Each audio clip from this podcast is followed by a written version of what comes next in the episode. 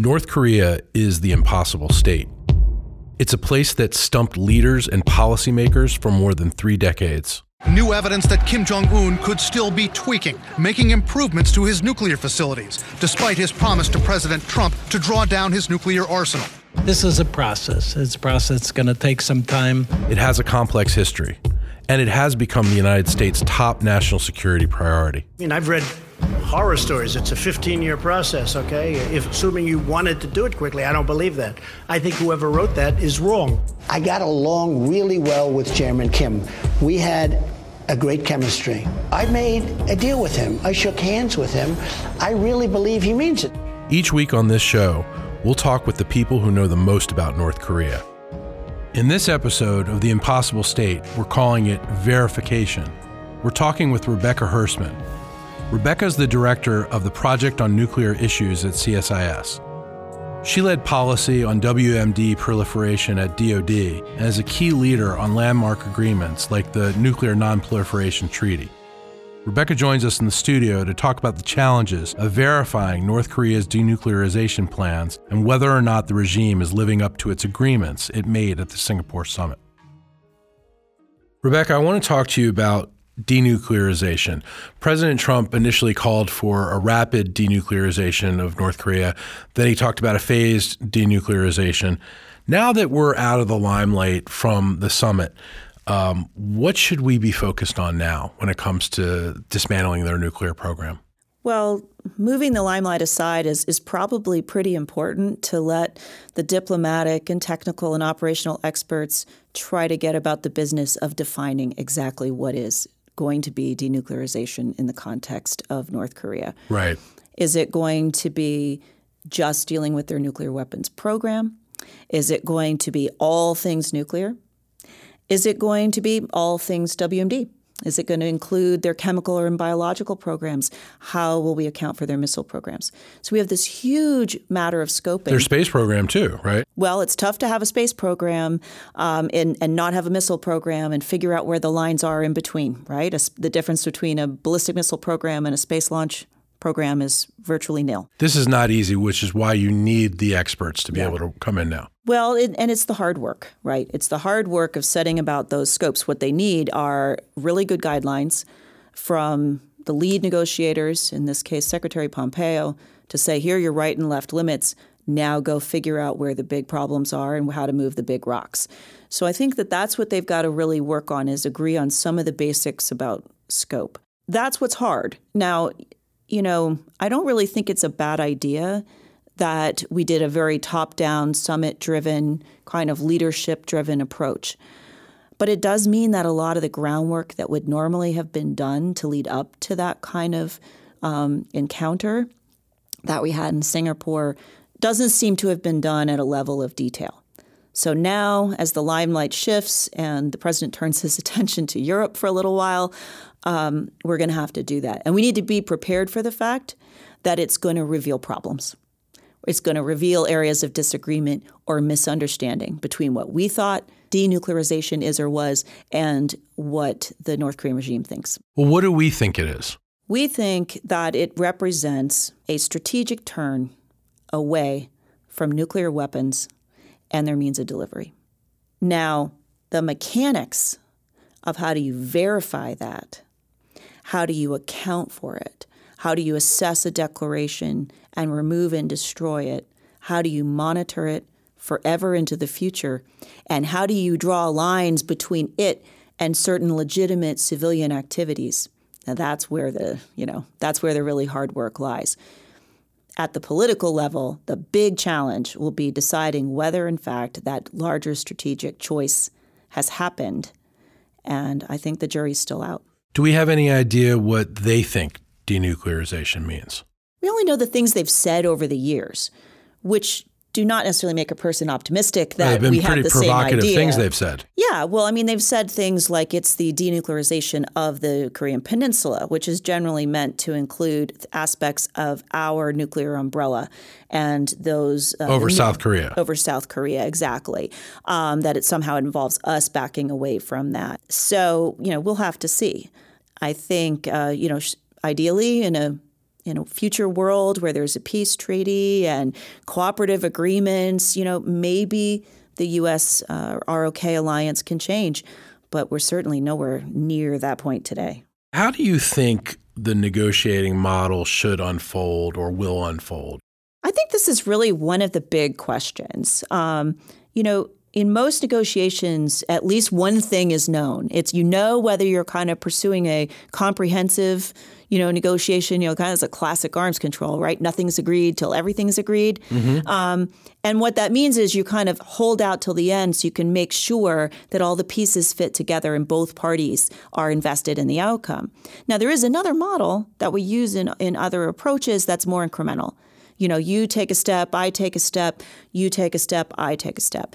A lot of those things are done when we're looking more at transparency, um, we're looking at confidence building, and you're trying to get to a place where perhaps you could later then have a more comprehensive approach.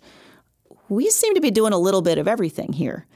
Nothing's really agreed till it's agreed. We have a comprehensive outcome that we're stating, and yes, yet we seem to be moving very incrementally. That's going to be important to clarify because if, in fact, we need this comprehensive approach, you have to be thinking very, very hard about what you give away up front. And the structure is important. Well, the structure, you know, describes a lot about what you want to do. Now, one of the reasons why we might want to be incremental is because it will take a while. You know, we they, everyone can talk about wanting to go fast, but it will take a while to really nail down a broad, comprehensive agreement. Not to mention implement it. So there's a lot of reasons why we might want to start taking some steps to buy down the risk from North Korea more immediately. So that would put you in favor of a more incremental approach. It runs the risk of you give away some things that you don't really know what the end looks like. If it's done well, though, it means we might at least reduce some of the more immediate risks in terms of uh, the risk that we face from their uh, ballistic missile program and their nuclear weapons. So, explain to me in, in real terms how something like that would work. Well, I think if we were taking more of a confidence building approach, we would we would negotiate things that you know what makes you feel better, what makes me feel better. Well, what makes them feel better that we can give them? So I think they want to feel more confident that we will not come after the regime. Right. And that they have a fundamental right to exist that will not really be challenged. I think that's their top priority. Right. I think their second priority is to see a path to economic viability sure. and normalization inside the international community. Now we can do some of those things, I think, to to move along that line. But what do we get in return? I think we want to see measurable decreases in their nuclear capability, capping not just of testing and stuff, I want to see capping of their production so that they can't continue to produce weapons usable material or continue to produce uh, long range ballistic missiles. Then I want to see some reductions in their overall capacity. Are they doing anything right now that's particularly worrying to you? Well, I think they're doing a couple of things that are worrying me. On the one hand, I'm not seeing much action from the North Koreans in terms of following through, even on some of these notional concessions. Um, you know, whether it's the return of remains or other things to help us be more confident. And yet, on the other hand, as you can see in reports from 38 North and others in recent days, that they seem to be sort of going along their merry way, um, working on uh, building up some of their facilities. That's so not the end of the world, right? That's an important thing. Yeah, it's been reported that they're they're not stopping; they're actually building more. Now, we don't really know what they're doing at that facility and whether it really constitutes something markedly more dangerous but it certainly isn't giving the right impression. Right. We're not feeling confident because we know that they're continuing to do something. Yeah. I don't want to see them keep adding. I want to see them start subtracting. When should we be able to see some of that? Well, this is why I think at least getting some observers um, and some monitoring on the ground in some facilities immediately is the most important thing because you know what? That's a phone call. Sure. It doesn't take any time. You can say if he's if we could say I want you to declare and allow immediate inspection of even just one, not your comprehensive declaration, just as a gesture of goodwill, I would like to see one of your uranium enrichment um, and uranium production facilities, and I would like to have a monitor on the ground. I mean, that's the time is it's the time of a phone call and a plane ride. And do you so why that, can't we do that right now? Right. Why can't we do that right now? And do they seem open to that? Do we have any idea if they're open to that? I don't know. I don't know if they're open to it. I hope we're asking. one thing we have to be careful of, you know, is kind of perfect enemy of good type problems. I can understand someone saying, Yeah, Rebecca, that's a good idea, but the problem is, you know, we want to go in all the facilities. And I'd say, Yeah, I want to go in all the facilities too. But can we just start with one? You know, as opposed to one facility that's building up its buildings, could we at least go in and see one thing we haven't been able to see before? And that's Okay. why I focus on the uranium. And you got to start somewhere. You got to start somewhere. And if they seem to, you know, be open about that, they let you into that facility, they probably don't realize how much we could learn from being in there. Well, let me ask you this. Sig Hecker, uh, former director of Los Alamos Weapons Laboratory in New Mexico, now a Stanford professor, argues that since Sig has also been the only American who's been to North Korea and seen some of their facilities four times, says that the best the United States can hope for is a phased denuclearization that goes after the most dangerous parts of the North's program first. He also says in a wide ranging report that they issued just prior to the summit um, that disarmament, the whole process could take up to 15 years. What do you make of that? That this is this is really a long and unwieldy and complex process that we're about to engage in if we're going to achieve any meaningful change in North Korea. I think we really do have to recognize that we need to be in this for the long haul. This is an enormous program. Individual sites are, you know, kind of multi-acre facilities, right? Sure. With hundreds of buildings. And there are hundreds of sites, especially if we need to take into account a full range of programs, uh, weapons of mass destruction. so within each site, there could be hundreds of buildings, right? Is, is what you're saying? So the so there's this is a vast complex they've created over the existence of this North Korean regime. And that's before you even get to the fact that we don't know where many of these locations are, that many of them are, are deeply buried in mountains and tunnels, that you have everything from production facilities, storage facilities, weapons facilities, um, assembly facilities, testing facilities. So it's a massive complex. Um, so, of course, it's going to take years. We have to be just realistic about that.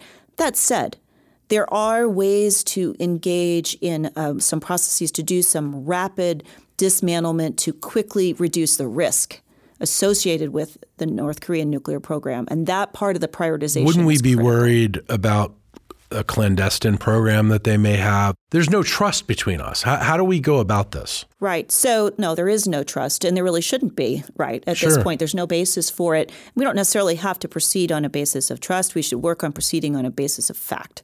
So, the first place we would start is with getting a declaration from the North Koreans. And we don't have that yet. No, they've done no kind of declaration, and that's pretty much always a first step. Have we asked for that yet? I don't know because that would be part of the negotiation process. Okay. And it would be a critical first step. Now, you can't decide what you're declaring. You can't make a declaration until you've set the scope, right? So this goes back to this other question about what is is required to be declared. Once they begin to do that, then the real back and forth about how much do we think has been realistically declared? How comprehensive is it? How would we look at it? And how would we begin even initial stages of um, bringing in some monitoring, um, whether those are kind of human inspectors or um, technical means uh, to begin to observe what's going on in, in various locations? and recognize you're not going to no declaration is right the first time you have to be prepared for a lot of back and forth maybe deliberate maybe inadvertent um, but you have to approach it with great skepticism and then just start getting people on the ground that's my general point would be i'll know this is serious when there's people on the ground actually starting to monitor things rather than reporters going to watch you know some used up tunnel get blown up Right, as they did recently.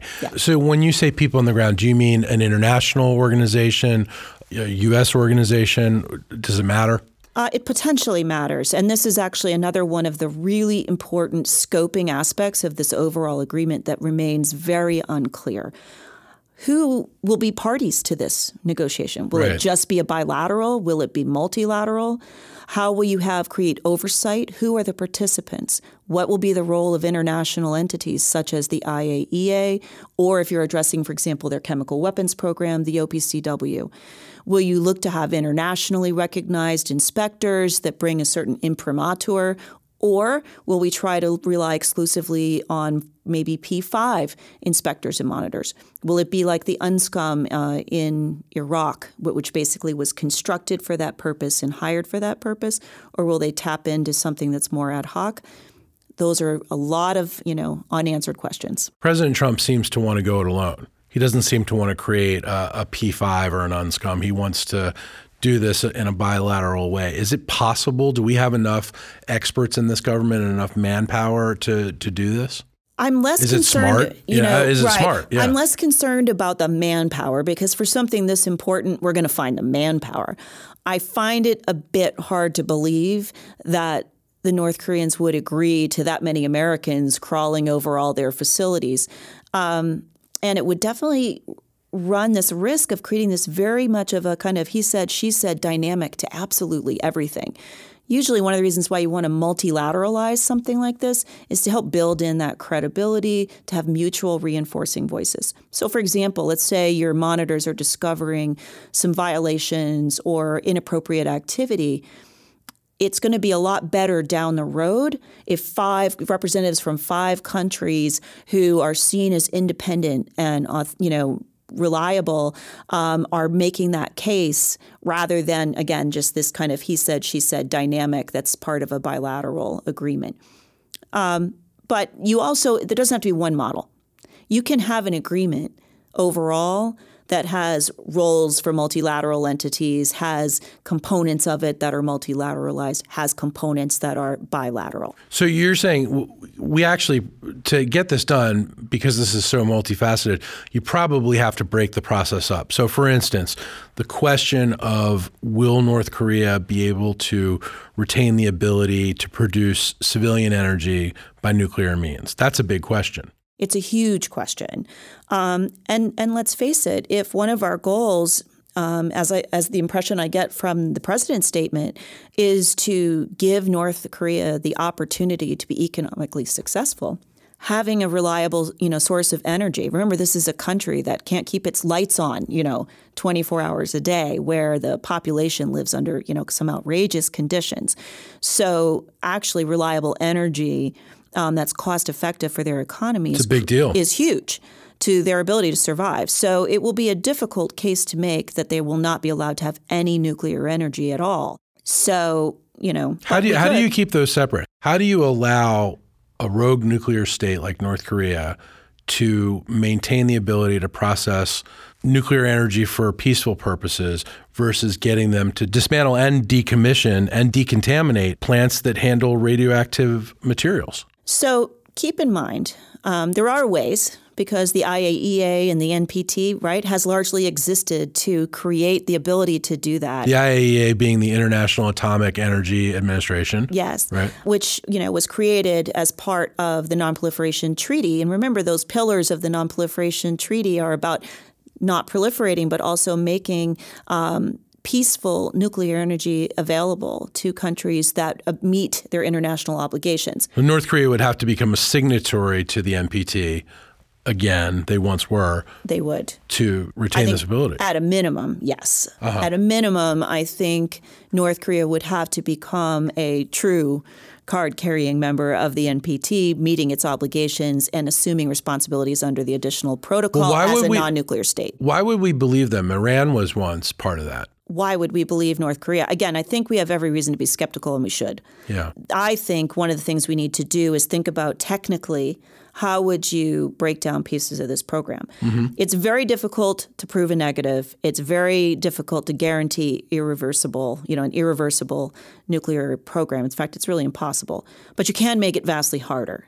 So, for example, if they are allowed to have a nuclear energy program, but that it only relies on low enriched energy sources, okay, you know, it's a lot harder to build a weapon that way. If you can't do reprocessing, if you can't do high level enrichment, if you all your fuel sources have to be processed outside of the country, there's a lot of things that could be negotiated to try to put some boundaries on that. And the real trick is the long term monitoring and the long term presence of the IAEA. And the other thing I would stress, and this is something we should be doing right away, is beginning, I would start with the material accounting. What does that mean? So that means how much weapons usable nuclear material do they have? How much and where are they producing it? in those production facilities, that's where I believe we should try to force, at least even before there's an agreement. You know, we've done some goodwill. We've suggested we're going to pull back on some of our exercises. The goodwill I want to see from North Korea is them voluntarily opening some of their facilities, especially a uranium enrichment facility, and bringing in some of our international inspectors to take a look at that. So this means not only telling us what they have, but showing us. Absolutely. And giving us some access to monitor the radioactivity of their country. Well, the thing we really want to start monitoring is what are their production facilities like? How much do they produce? And to start get, getting an estimate of how much total weapons usable n- nuclear material we have.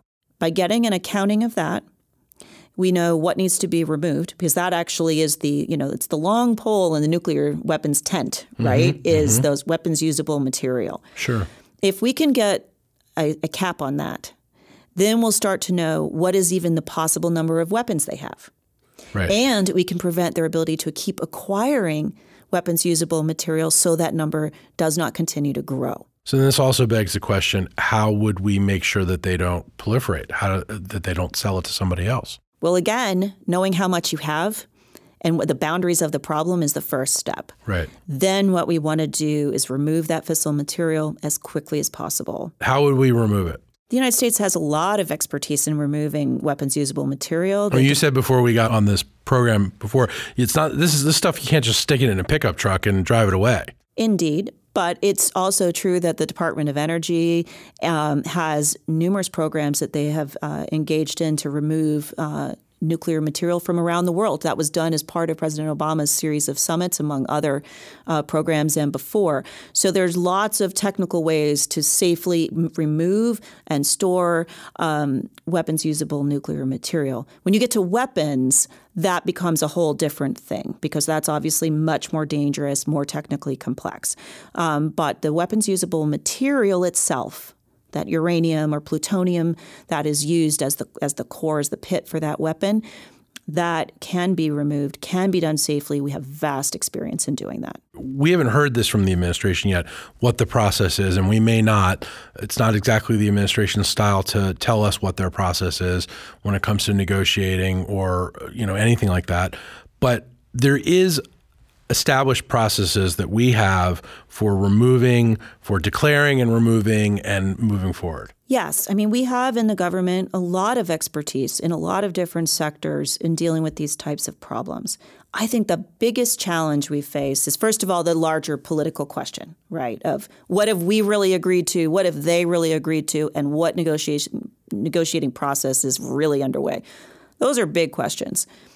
But Below that surface, we have people and programs and activities and resources from the Cooperative Threat Reduction Program in the Department of Defense to a range of programs in DOE, um, to tremendous partnerships in the international community on things like chemical weapons, to uh, working through expertise in you know the BWC. So we have a lot of resources, both nationally and internationally, to engage if they know what job they're being asked to do. Um, and I think a lot of different ways to do it. The big challenge will be racking and stacking all those different activities, mm-hmm. putting them in the right order, prioritizing them, and figuring out how to make rapid gains quickly to buy down this threat as fast as we can. Now, back to Sig Hecker from Stanford. He's argued in his report that the only safe way to disassemble North Korea's nuclear warheads would be to have the job done by the same North Korean engineers who built them. Do we even know if those guys are around? No, I don't think we, we know that at all. I'm sure that North Korea has its own, you know, weapons and munitions specialists.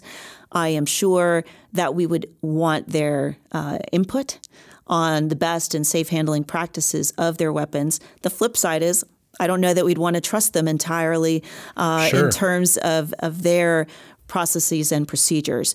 Um, managing accounting for locating, securing, storing, disabling, and potentially removing their nuclear weapons will be among the most important, the most difficult, the most complex tasks of all. All right, so this begs the question how much is all of this going to cost?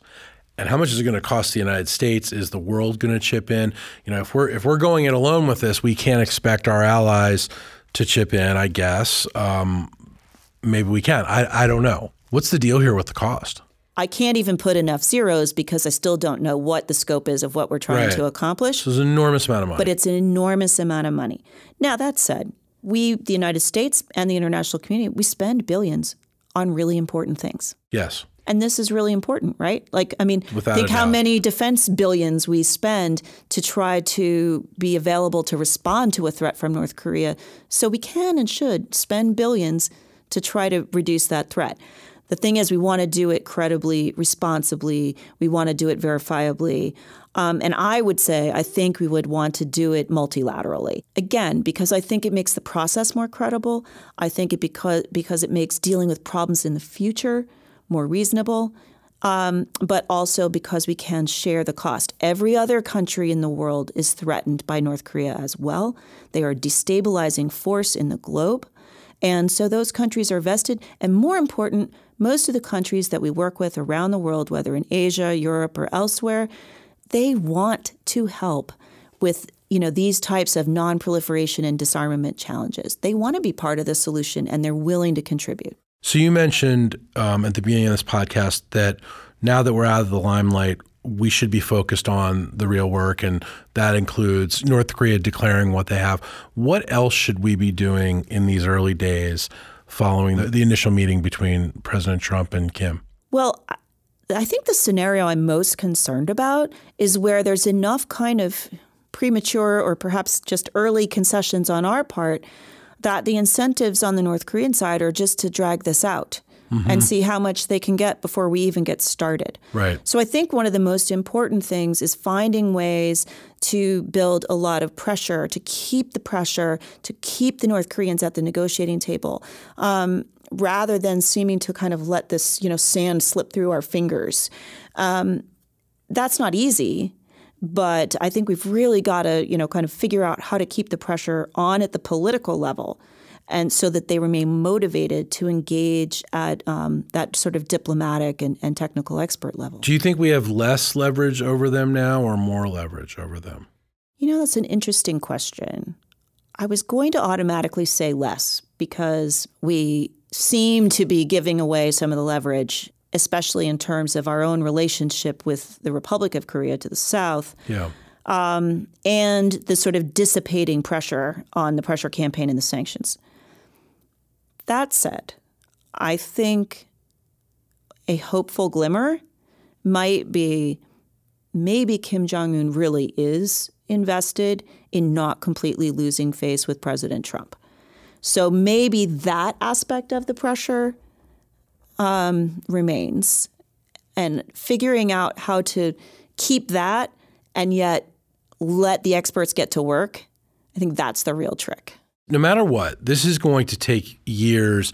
It's going to happen over multiple administrations, whether it's whether President Trump serves a second term or not. It's certainly going to extend through if he serves a second term, his second term, or a future president.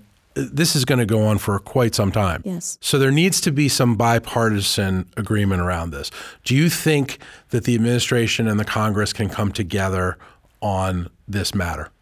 That is a really hard question. And here's the thing, and I hope this isn't true because actually this is so important that regardless of party, if there's actually a chance to make the world safer from North Korean weapons of mass destruction, we need to put party aside. Right. It shouldn't be a it. partisan issue. It shouldn't. But the reality is the turning away of the Iran deal, which really was quite a comprehensive and verifiable deal that will be challenging to replicate in this case with North Korea. The way that was done has made the political environment around this issue particularly toxic.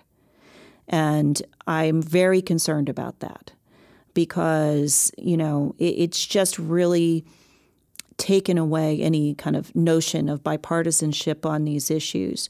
Uh, it will be really, really difficult to put the anger aside about the withdrawal of the United States from the Iran deal and what that means on that side. And, And what that means internationally. what it means internationally, what it means with our partners, and recognizing how difficult it will be. If you get into the details of the Iran deal, the details of the verification procedures, the details of the disclosure procedures, the details, multi year, decade procedures of um, involvement of the IAEA and their programs for a country that didn't actually have its nuclear weapons yet, right? Yeah. I don't know if we'll get a good a deal that good here. And then how politically do we get behind it? I think this is a really, really big problem.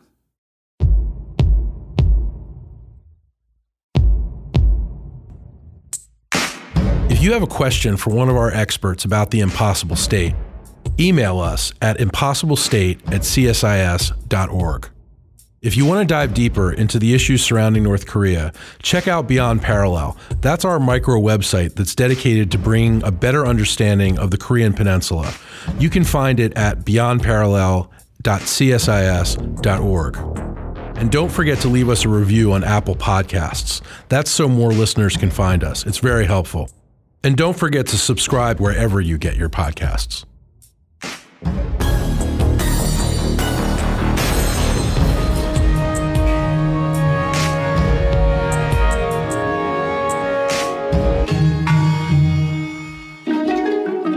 This is the impossible state.